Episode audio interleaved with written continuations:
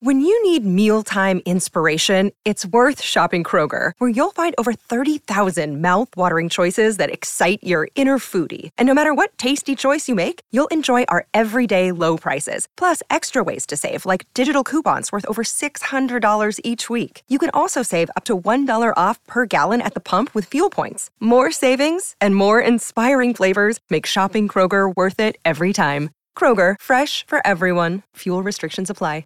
With threats to our nation waiting around every corner, adaptability is more important than ever. When conditions change without notice, quick strategic thinking is crucial. And with obstacles consistently impending, determination is essential in overcoming them. It's this willingness, decisiveness, and resilience that sets Marines apart. With our fighting spirit, we don't just fight battles, we win them. Marines are the constant our nation counts on to fight the unknown. And through adaptable problem solving, we do just that. Learn more at marines.com. Another day is here, and you're ready for it. What to wear? Check. Breakfast, lunch, and dinner? Check. Planning for what's next and how to save for it? That's where Bank of America can help. For your financial to dos, Bank of America has experts ready to help get you closer to your goals. Get started at one of our local financial centers or 24-7 in our mobile banking app. Find a location near you at bankofamerica.com slash talk to us. What would you like the power to do? Mobile banking requires downloading the app and is only available for select devices. Message and data rates may apply. Bank of America and a member FDIC. Hello and welcome to the Churros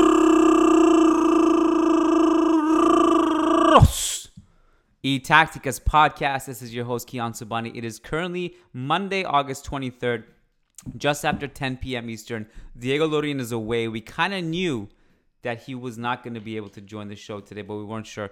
But uh, when I woke up today, I did get the WhatsApp voice note of death where he's like, sorry, it's impossible. He's at a cottage, and I'm just kind of happy for him, to be honest, because um, he goes away a lot. Like, this is the thing. People in Spain just go on holiday like every weekend. Um, I'm not even hating. I'm just mad respect that you do that. But often Diego would join the shows from the cottage, and the Wi Fi was dodgy, the mic was dodgy. He had kids running around, people yelling at him, like, Diego, why are you recording a podcast? Come eat this burger and drink this and eat that. Um, and why also are you recording right in the middle of everything, all the action? So I'm just happy for him to just go and enjoy that instead of coming and doing this silly podcast with me for an hour. I said, Diego, I got this.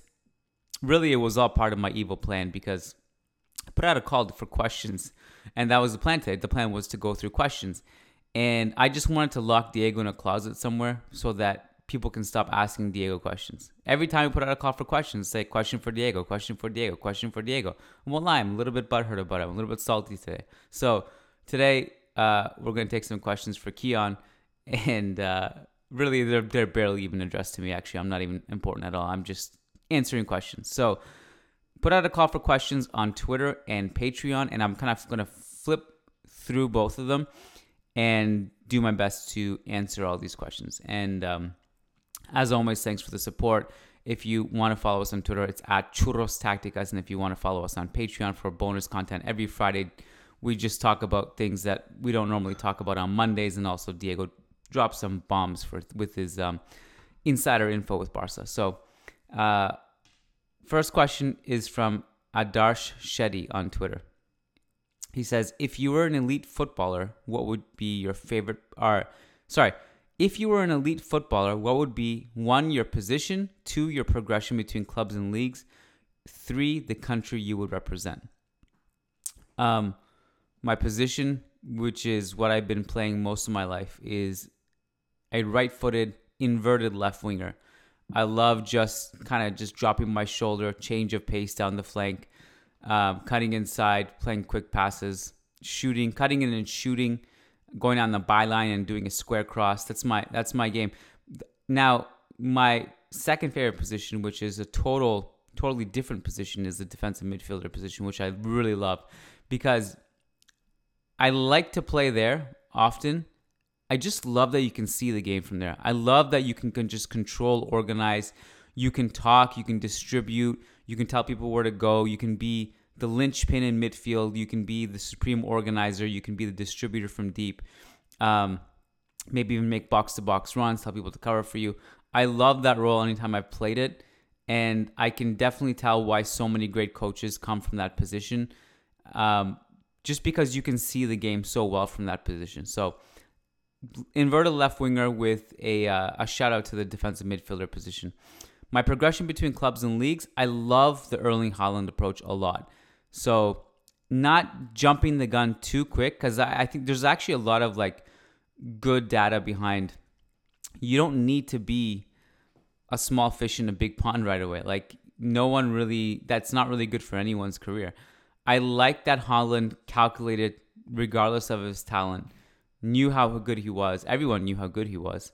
Um, he went from Leipzig. He just went to Dortmund, and he had a chance to go to a bigger club. And he said, "No, I don't. I don't want my trajectory to do that. I want to just take baby steps." And I think that is the way to do it. Um, there's actually some. There was a study done um, that basically tracked boxers over the course of many years, and what they found is like the best approach to becoming good, of becoming a good boxer that's really confident and can go into a rink with the utmost confidence and take someone down. It's way like instead of let's say taking 10 fights, okay, where your opponent is just incredible, can just annihilate you with one punch. If you do 10 fights against that guy, while some people would might think that like that's the way to do it because the better your opponent, the better you'll become over time. No, you'll just be destroyed. You'll be you're you're it's not it's not just that physically you'll be destroyed, mental you'll be destroyed too. The better approach is to actually fight really bad fighters to start, win. And then go slightly better fighters, win. Slightly better, win. Slightly better, win. Slightly better, win. Slightly better, win. And by the time you get to that 10th fight against the freak, you have a way better chance of putting up an actual good fight in that situation because you've been baby stepping it, you've been desensitizing yourself to it, you've been gaining confidence, you've been leveling up over time. Whereas if you're going right away to the fire and try to be a big fish in a big pond, you're you're not likely you're not as likely to succeed. Now, obviously, there are exceptions to this rule, and this is not hard science or hard evidence either way. Um, I'm just saying that I actually I think that approach makes a lot of sense to me. Um, so believe what you want. I will say, obviously, if you're Messi or Ronaldo, it doesn't really matter where you are. You're just going to dominate regardless. So there are exceptions to that rule. And obviously, some young players like Ronaldo Nazario, Kylian Mbappe, at a very young age, they'll just um, they'll cement their place at a big team. So it's you know there's it's a case to case basis. But I like the Haaland approach a lot. Um, I think it makes sense, and I think he, he he's done it the right way so far. I commend him for that. Uh, what country would I represent? It's got to be Canada. My I'm basically I oscillate back and forth like from Canada, Spain, Iran, but I've never actually been to Iran despite that being my heritage for a variety of different reasons, which I've actually discussed recently on the podcast, uh, which I don't want to get into now. Um, so I, have never been to Iran. I wasn't born there. Uh, my heritage is Iranian. I'm, I'm more Canadian than anything, and I have no real roots to Spain other than the fact that my parents met there, lived there, got married there. My dad was a Real Madrid fan uh, in Spain. My dad was actually a, a, Real Madrid fan back in Iran watching Gento and the Yeyes in the 60s lift the Champions League final on the black and white TV. That's how he actually became a Real Madrid fan, believe it or not. Um, so then he went to, to Spain, went to a bunch of games, became became an even bigger Real Madrid fan. They had to come to Canada to get a visa. Their plan was to get a visa and then come back to Spain after one year. And then they just got too comfortable in Canada and they say they never went back to Spain. So I was actually supposed to be born in Spain. And um, I, I let my parents know about that bitterness all the time. But I'm Canadian. I uh, was born here and I freaking love it here. And I, I, I represent Canada. That's that's where I'd go. I also love the idea, like you know, like when and don't pretend like you don't have these dreams all of us dream of being a footballer, right? So um, some of us some of us fail and become something else, whether it's an accountant, whether it's a lawyer, whether it's a dentist, whether it's a businessman, entrepreneur, uh, or a different sport, whatever. Um, I, you know, I tried. I I dreamed of being a Real Madrid player, coming coming up and having the number seven on my back, getting the getting the torch passed from Raul, being the next number seven. That didn't work out, unfortunately. But um, from a national team perspective, I actually always liked the idea of just that dream of carrying an underdog national team to like a World Cup final. So it's a much better story if you can score the game winner for Canada versus Brazil in the World Cup final than it is for Spain because it's just a bigger carry job. So um, I won't lie, the Canadian dream kind of resonated with me more. Uh, Ritvik Kapoor says, Does Alaba's offensive offering make him the first left back, even with Mendy available? I feel Mendy is better defensively, and we need that more given what we've seen. Also, thoughts on the system where Alaba and Mendy play interchangeably as left back slash left center back at different points in the same game. Great question, Ritvik. Um, so I still think that Alaba, when Mendy comes back, Alaba should slide to the center back position and Mendy will take the left back position. Now it's a good question and it's a it's a interesting idea to see if you could switch it and make them interchangeable where Mendy goes left center back and Alaba goes to left back. Here's why I think Alaba should still go center back. Alaba is still, um, defensively speaking, because of the space he leaves behind in the left back position, he can be a vulnerability there. But on the inside, you get his ball progression, plus you get his coverage on that side. And it's just extra defensive security because Mendy's not going to leave that space behind. And if he does, he can just track back like a monster. Now, the, the counter to that is uh, you lose Alaba's offensive ability, and that's a completely fair point. Um, I think Mendy is an interesting offensive prospect in a very unorthodox way, where he can be a really, really good ball carrier. De facto and analytically speaking, he's actually one of the best ball carriers um, in all of Spain. And that's one of his strengths. So he can carry the ball up the field. Obviously, his crossing is not going to be anywhere near Alaba's, but his cutbacks won't be bad. And Alaba can still put in some diagonal crosses from the left left hand side. But um, point is interesting that they can actually be interchangeable in different parts of the game, and they can cover for each other and go back and and go back and forth between this. So I do think uh, Mendy as a left center back works a little bit better in a three man back line because you can actually uh, mask the lack of press resistance from his position there because he has outlets on the wing and he has outlets centrally and he has, has outlets ahead of him. And that's a little bit easier for ball progression from the left center back role in that scheme than it is from just like a 4 4 2 or a 4 3 3. But um, I do think Alaba would go centrally and then Mendy the left back position. One concern I would have, um, and we talked about this on the Managing Madrid podcast a couple weeks ago, the lack of aerial presence without Ramos and Varane, and we didn't have a single aerial duel won in that opening game against Alaves from anyone in midfield or defense. Meanwhile, Joselu, the Alaves striker, had seven aerial duels won. And if you decide to bench Militao over Nacho, and and you go, let's say you go Nacho and Alaba in the back center back partnership, it's not bad on the ground, and there's actually a real good case for Nacho to start over Militao if it came down to those two because Nacho's been awesome. Militao had a better second game, but generally speaking, like Nacho has been phenomenal and he's actually better in the air than people give him credit for because of his height. He can actually compensate with strength and a good leap. Um, but I do worry if you go Alaba Nacho, you do lose some aerial presence defending crosses. So that is another case for Mendy to perhaps take that role. But I'm very interested to see what, what Ancelotti will do. Um, Sebastian Holtuana says, Hey Kiyan, a few weeks ago you answered my question about the tactical viability of Haaland and Mbappe playing both for Real Madrid. But taking into consideration that Mbappe leaves a monster PSG attack to be the star, do you think he would like the idea of playing with Haaland? All right, so I guess we might as well take the Mbappe discussion now. Uh, I think there are other questions about it, but you know, the moment Mbappe comes into discussion, we we might as well discuss everything. I just thought it was so funny to read the reports today and, and it's not that the reports are incorrect, but this is the stage we're at.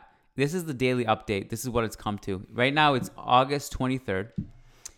And the big the big show on Mbappe today, and it was reported by RMC Sport, which is a decently reliable uh, source, that you know the Mbappe PSG thing is basically irre- irreparable at this point, and they need to sell him. And if it's not to Real Madrid, they might sell him somewhere else because they don't want to lose him for free. I don't buy that part. I think they are 100% prepared to lose him for free. But I do wonder if they're just to, you know, think about the morale, think about Mbappe sulking all year or whatever. Um, the the report today, one of the main things that was said was this is where we're at. Real Madrid have to submit for for this transfer to happen. Real Madrid have to submit an offer, and PSG have to accept. That was the, basically the report we saw today, and it's like, so it, every day is just the same report, regurgitated over and over and over again. Um, and I just think it's basically funny at this point. If and I, Lucas brought up a really good theory on the mailbag last week, I think it was, where he said um, he thinks that that like this deal could have been done months ago, and the only reason that hasn't been announced yet is because PSG want to save some face and pretend like they've tried their best to keep Mbappe and that they're trying to the very last second. And that's the theory that kind of explains it for him. And it makes sense to be honest as to why the Spanish confident are so so freaking confident. The Spanish media are so confident about this deal going through this summer. So uh, I'm still wait and see mode. These updates weren't really that dramatic for me, to be quite honest, because they're just kind of the same things every day. But you know, we'll see where this goes, and ultimately, PSG, as lame as it is to say, because it's been said so many times, it's in their court. Doesn't matter how many agreements Real Madrid and Mbappe have; it's up to PSG at this point. So um, that is out of everyone's control. Would Mbappe like the idea of leaving PSG to play with another star? Of course. Well, you're telling me he doesn't want to play with arguably the best striker in the world, or at least a top three striker. Um, he may leave PSG, and by all accounts, he wants to leave PSG. But I don't know if that's so much to do with him wanting to get out of anybody's shadow more than it does just wanting to play with Real Madrid. He obviously wants to play with the best players in the world. He does that with France, and um, and with PSG, I think it had little to do with the personnel surrounding him and more to do with the fact that he's just done with PSG and wants to go to Real Madrid. That's it. Um, and from a tactical perspective, I've answered this before. You're right, Sebastian, and it, it works. Those players are versatile enough that, and Haaland is an underrated ball carrier and underrated link-up player as well. And I think the the dynam- the dynamism of him and Benzema and Mbappe together. Oh man, I'm just literally getting just sweaty thinking about it. Like how incredible that would be. Um, that front three would would just light the league on fire. It would definitely work from a tactical perspective. Uh, OMG Phase on Twitter says, Who came up with the name Churros y Tácticas? I did. Uh, this would have preceded Diego Lorin even joining the show. I don't know if it, I guess the OGs would know. The OGs would know that this show actually started, and Diego Lorin didn't make his first appearance on this podcast probably until like 10 or 15 episodes in. Um, you know, I, my memory's a little bit fuzzy right now, but it certainly wasn't for a while. And the premise behind it was that I just wanted to do a spin-off show off of Managing Madrid where I expand the the chat uh, or the dialogue beyond Real Madrid and expand it to Spanish football. So I had a different Spanish football journalist on every week. And I remember my first few, whether it was um, uh, David Cartledge, uh, let me think, Jeremy Barron, Robbie Dunn was on. Uh, Jamie Kemp, I think, was on. Andrew Gaffney was on. This is all, by the way, like in the first few episodes. So it was like right away. I had I had all these people on, um, and you know, over the years, different people have come on the show and, and they've come and gone and stuff. But um, the original vision of the show was a different guest on every week. And then after some time, I I started to like take note. Like some of these some of these, and with all due respect to the guests, it's nothing personal, and I won't name anything, anyone. I think they're all amazing people. But I think over time, it was just like, okay, some of these conversations, despite me enjoying the content a lot, can be a little bit boring and monotone. And we started to talk about like really obscure th- players in Spain and like the minor details, which I think a lot of people just really cared about the big three and beyond that, just kind of some of the cool players in La Liga, not want, not necessarily wanting a, an entire breakdown of Spanish football, a recap of everything, all the scores and the players and what happened and stuff. It's kind of, kind of got some of the episodes were, in my opinion, I'm criticizing my own show, were a bit boring. And uh, when I had Diego on for the first time, that actually was one of the most fun podcasts I've had. And I had Diego on a couple more times after that. And I kind of decided, like, and, and you know, just talking to different people, listeners, and I mean, you can correct me if I'm wrong. You guys are the consumers. You would know better than me. But I can also say that I agree with this idea because I also consume podcasts that are not mine. So um, I kind of understand when you when listeners listen to podcasts, they can resonate more if it's like two people who are on regularly and they're forming a partnership and forming a cohesiveness, forming a chemistry. Um, and you just kind of get to know each other. It's like you're sitting in the room on the couch with them, just sitting there talking. It's kind of just fun to listen to.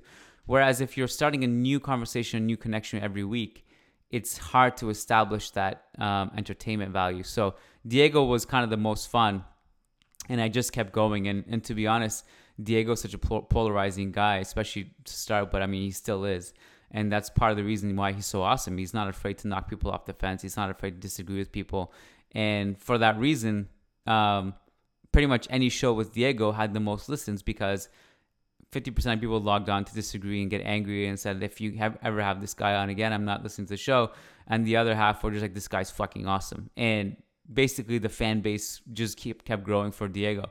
And it was awesome for the show. And I had most fun with Diego too. So it was like a, just a no brainer to just keep going, us too, and just keep forming that chemistry. So, uh, there you go. Oh my God, phase. A very long answer to a question that you didn't really even ask me anything else besides the name, but there you go. Um, let's see. Ayub Hamadi on Twitter says, Is football something of actual value or is it just a mere distraction? This is an interesting question. Over the pandemic, I've thought a lot about my place in society, what I'm actually doing with my life, what value I'm bringing. Um, and this are some of these are spoiled thoughts because you know I was at dinner recently, and this is not uncommon where like anytime I'm out to someone and people are introducing me or like you know my friends and family or are introducing me to other people and they're like yo this guy does this for a living. How cool is that? Like wow you're doing a dream job. And uh, i'm always just like kind of yeah it's okay. It's no big deal. And i just change the subject. Um, but I so I realized that this is kind of a spoiled, privileged place to be and to even be speaking like this, and a lot of people um, tell me that they would love to be doing this. I will say, like, I have reflected on this thing that I do, which I still love, by the way. But during the pandemic, especially when the pandemic first broke out, and I saw just the the value of people in the health profession, what they were doing when the hospitals were filling up, and football shutting down because it's obviously not an essential thing at that point at all. Um, I started to really reflect, maybe not so much about like the importance of what I'm doing, because like I believe that uh, fundamentally speaking, I think a lot of journalists provide value. A lot of sports analysts provide value. They they provide entertainment value. We have a responsibility to. Um, make people happy, put people put smiles on people's faces, to bring valuable analysis, um, and we also have a platform for social media, social justice issues on on on various topics. We have a huge voice and a huge platform, and that comes with a big responsibility, but um, a, a great privilege and something we love having access to, and being able to provide value in those situations. So I see the value in it. My point is mostly like one of the things I reflected on mostly is um, we're also dependent on just like paying the bills were dependent on 22 men kicking around sphere on a on a grass field. And if one day, for whatever reason, whether it's because um, the ratings go down and people stop watching football, or a pandemic shuts it down for, for an extensive period of time, like we basically just can't pay the bills anymore. So I've started to think more about like just the what what other value can I bring to society so that a, it's a backup plan, and B, um, it's just something else that I can also provide to society. So, kind of getting weird here, I know, but you know, the, when questions like this are asked, I start to go, my brain goes really, really deep on this subject, and I start thinking about a lot of things and and how. And in this in this scenario, I'm always thinking like, how can I be of service to society? And is football analysis really the best service to society? And if it is providing value, um, what is plan B if everything just shuts down again? And, you know, what, what value can I bring to society then? Because I won't lie, like during the pandemic, it was a lot of like, what am I doing? Like, I, I really, you know, okay, I, I'll write, I'll work on some projects and stuff. It's, you know, can do that. But um, certainly, certainly got my, my brain going in all kinds of directions. And I resorted a lot to fitness, which is a good thing to resort to, other, you know, so that it's not resorting to drugs or whatever. But um, is it a mere distraction? Look, the part of this is also complicated because football is also life. Like you can't really separate it to separate it in a lot of ways. It's just like any other thing that people love, whether it's like the Avengers or Star Trek or conventions or Fortnite, um, or they're some part of some kind of cult and stuff. Football really means a lot to a lot of people. Um, and I just remember like during the World Cup in Brazil when Brazil lost 7 1. And, you know, you saw those kids crying in the stadium and, and people just in Brazil so sad. I saw a lot of people like just making fun of them. I'm like, dude, do you know what they're going through like in their real life? And now you gotta laugh you gotta laugh at them for being heartbroken over a situation like this where they really love football. It's a, it's something that really brings happiness to a lot of people. So, you know, it means a lot and we we can't we can't disvalue that or discredit that as a mere distraction. I think it's something also beautiful and sport is a beautiful thing. So it can be can go either way depending on what your perception of is of sport, I guess. I guess everybody listening to this podcast is a sports fanatic. So they'll probably resonate with the fact that football is awesome and I'm, and certainly I believe that. But um it is interesting to ponder on the value to society when the world has to shut down and and shit really hits the fan. So basically, long way of saying that shout out to all the doctors in the world who did so many amazing things, and shout out to everybody in the world who did so many amazing thing, amazing things during the pandemic. Uh, all right, let me look at the Patreon questions. Um, Oh, sweet. We can talk about Vinicius now. Adrian Mendez says, hypothetically speaking, if Vinicius is over being in his head and adds goals to his games this season, who is the better player between him and Ansu Fati? Uh, Jordan Frazao says, Yay, Vinicius, so happy to see him with so many goals so early in the season. Is this his turnaround year? And Nicholas Cormier says This is a question for Kiyan. After the play of Vinicius and Rodrygo, would it be possible and how good slash fun would Mbappe, Vinicius, and Rodrygo be? Who would play where if you were to try and make it work? Great questions. There's probably some other Vinicius ones that I, I actually missed so far. Um, but those are my a quick scan. I saw those three. So Vinicius, I, a lot of you listen to this will have only listened to the Madrid post game podcast and the the clip we posted on YouTube today, where we talked about Vinicius' performance and his trajectory this season. Um, so I don't want to rehash that too much.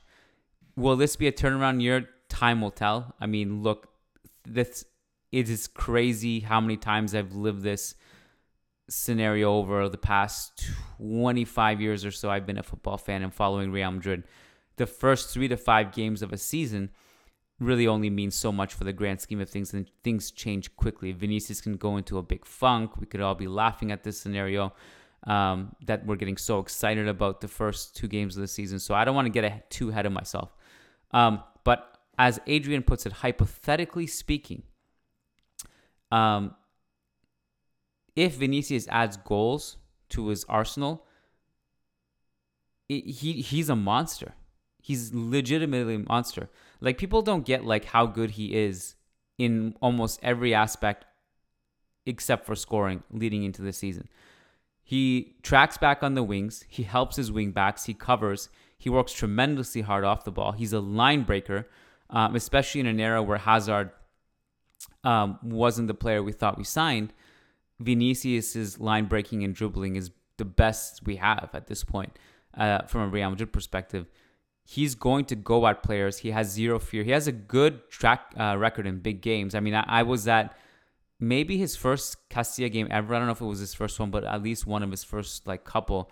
I was at a Atletico Madrid B Real Madrid Castilla mini derby uh, in Madrid, and Vinicius just scorching them and scoring two goals and barking at them and talking so much trash. And one of the Atletico players actually bit his head. I was at that game and then um, you fast forward, like he's in a Clasico that same season. He's getting called up. He's talking trash to Luis Suarez, and he's going at Diego Godin and Jimenez, and he's getting in people's faces. That kid has zero fear, and he has played. He's played pretty good in big games, whether it's Clasico or those two goals against Liverpool. Um, I I have a lot of faith in just his mentality alone. I think he has a really good head on his shoulders, and for that reason, I'm I'm really excited about him. And maybe Carlo was unlocked something here with you know his his instructions to Vinicius, taking less touches in front of goal, not overcomplicating things. And if he does get out of his head and start scoring, he's going to be incredible. He's really he really is. He's genuinely going to be incredible. Um, who is the better player between him and Ansu Fati? I don't know, and I don't really want to answer the question.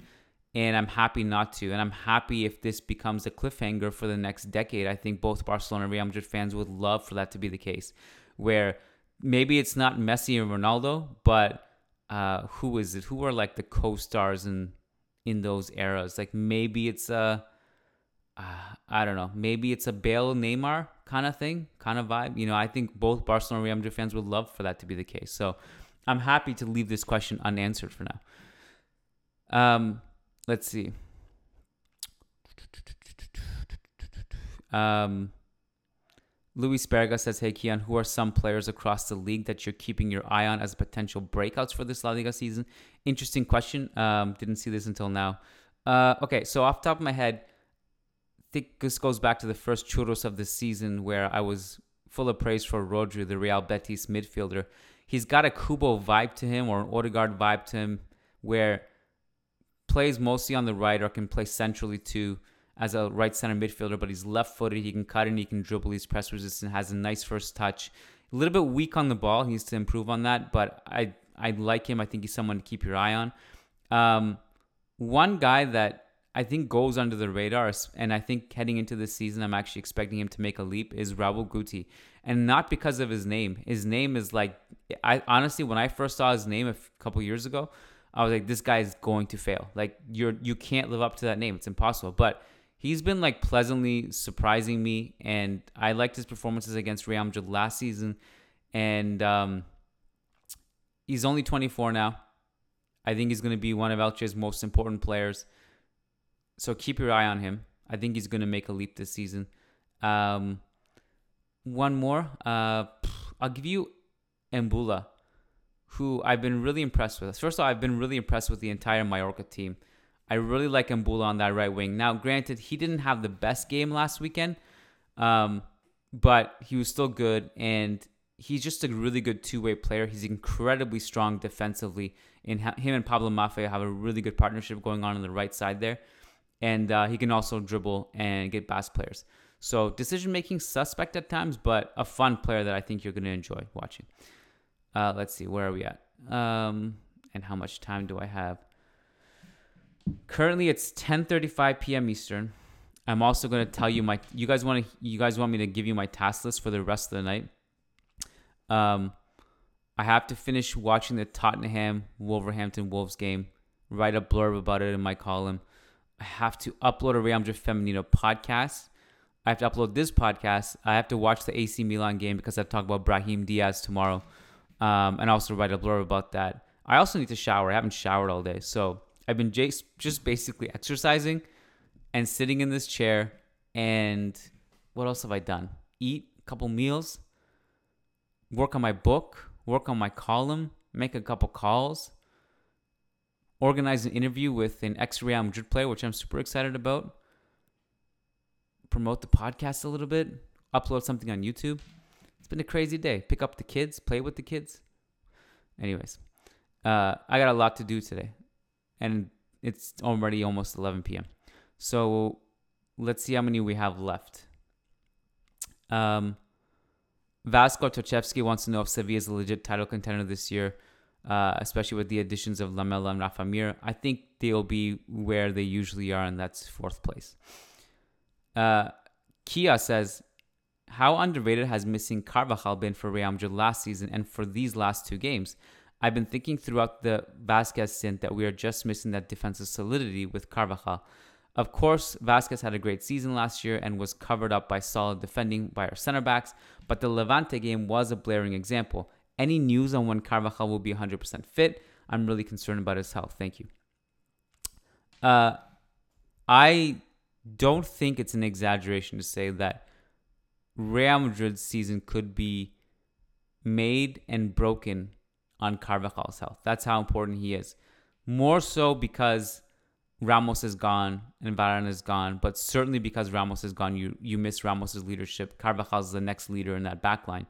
Um, he gives you confidence on the field. He's a fighter. I mean, you saw it immediately when he came on the field against Levante, just tackled Clerc and kickstarted an attack to score the goal. Um, defensively, he's probably, in my opinion, he's actually full stop the best defensive right back in the world. From a pure defensive standpoint, he is. And his overloads have always been dangerous. He's an underrated crosser. Um, he gets into good positions. He has a good work rate. Without him, Real Madrid are, are, are not the same.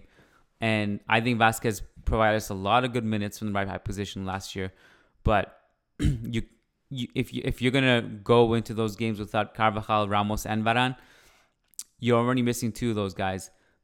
Carvajal has to be there. He's gonna make a huge difference. Um, let's see. We'll take one more. Mowgli says, according to Marca, La Liga plays up to five minutes less than other top leagues per game and is fifth overall in most time played during a 90 minute stretch. When asked about it, Manuel Pellegrini suggested that the refs must hurry, the goalkeepers to take the quick, quick kicks quickly, the throw ins too, and players shouldn't dive. Do you agree with any and are they applicable? If you made the rules, what would you do to speed up La Liga? Thank you. Um, so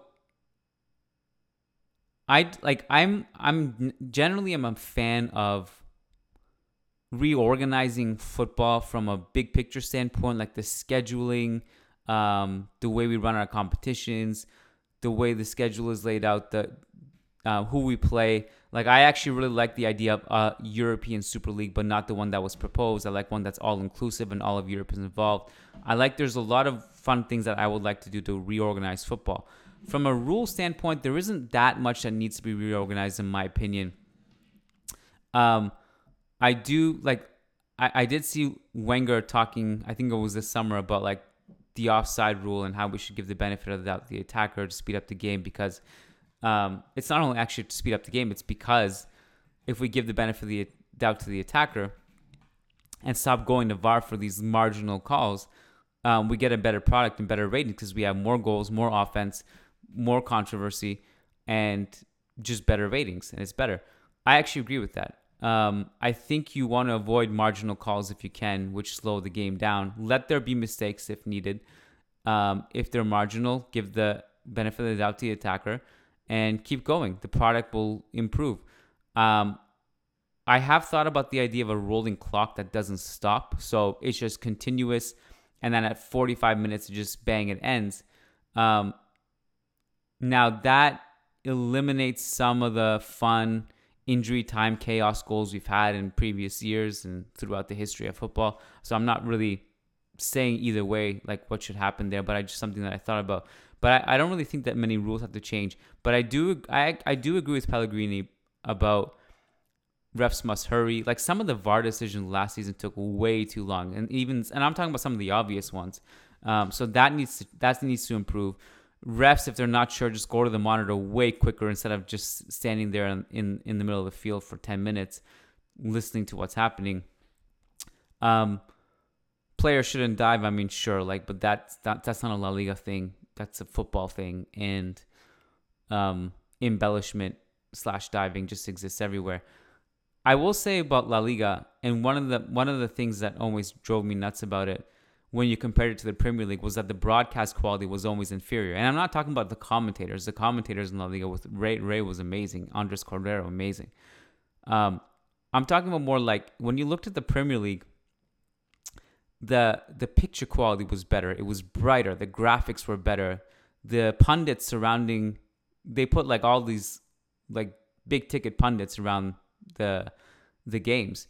And you had that with La Liga too to a certain extent you didn't always have it um, depending on where you lived in the world. I will say I think ESPN's done an awesome job so far at promoting a league and hyping it up the way they've hyped it up all summer, the the weeks leading up to it, um, profiling different teams, leading with them with that discussion, putting a lot of uh, big ticket pundits covering them. I think the ESPN coverage has been great, and that's helped a lot. Um, so I, I just wanted to say the ESPN crew have, have done a tremendous job, in my opinion. Um, I think we're going to wrap it here. My voice is starting to give out too. Typically, when I don't have someone giving me breaks, my voice will start to give out after after some time. So, time to go hydrate. um, and get the rest of my task list done, and then back up tomorrow morning for for more of this to drive my son to daycare and uh, and back at it and try to squeeze everything again in tomorrow. So yeah, this was fun. I actually enjoyed it. I really did. I don't know how much you guys enjoyed it because it was just one monotone voice that was tired, just dragging through this. The benefit of also Diego uh, recording with Diego is that I usually record earlier in the day, and I had so much on my plate. I was like, I'll just put it off a little bit so I can finish some other tasks. So energy levels lower. I didn't have Diego to hype me up. Voice started to give out, um, but we put it out. We put it out, and that was the rule. We we said we said no matter what, if one of us can't go, the schedule is Monday to Friday, hell or high water. We are going to put the show out no matter what. And uh, proud of myself today. I would have normally I would have also just brought a guest in, and I, to be quite honest, I was just so busy I didn't even. I didn't even want to just go through the, the pain of coordinating with somebody and, and trying to figure out who I'm going to bring on. So I was like, I'll just do it on my own today. And uh, next time, if I have more notice, I might bring someone in. But um, I think I'm not sure how Diego's Wi-Fi situation will improve by Friday, but uh, I'll coordinate with him ahead of time, and if he can't make it, I'll get someone else on the show. And uh, yeah, hope you guys enjoyed it. Enjoy your Tuesday slash Monday night wherever you're listening to this in the world, and take it easy. Sports Social Podcast Network. Okay, round two. Name something that's not boring. A laundry? Ooh, a book club. Computer solitaire, huh? Ah, oh, sorry, we were looking for Chumba Casino. That's right. ChumbaCasino.com has over 100 casino style games. Join today and play for free for your chance to redeem some serious prizes.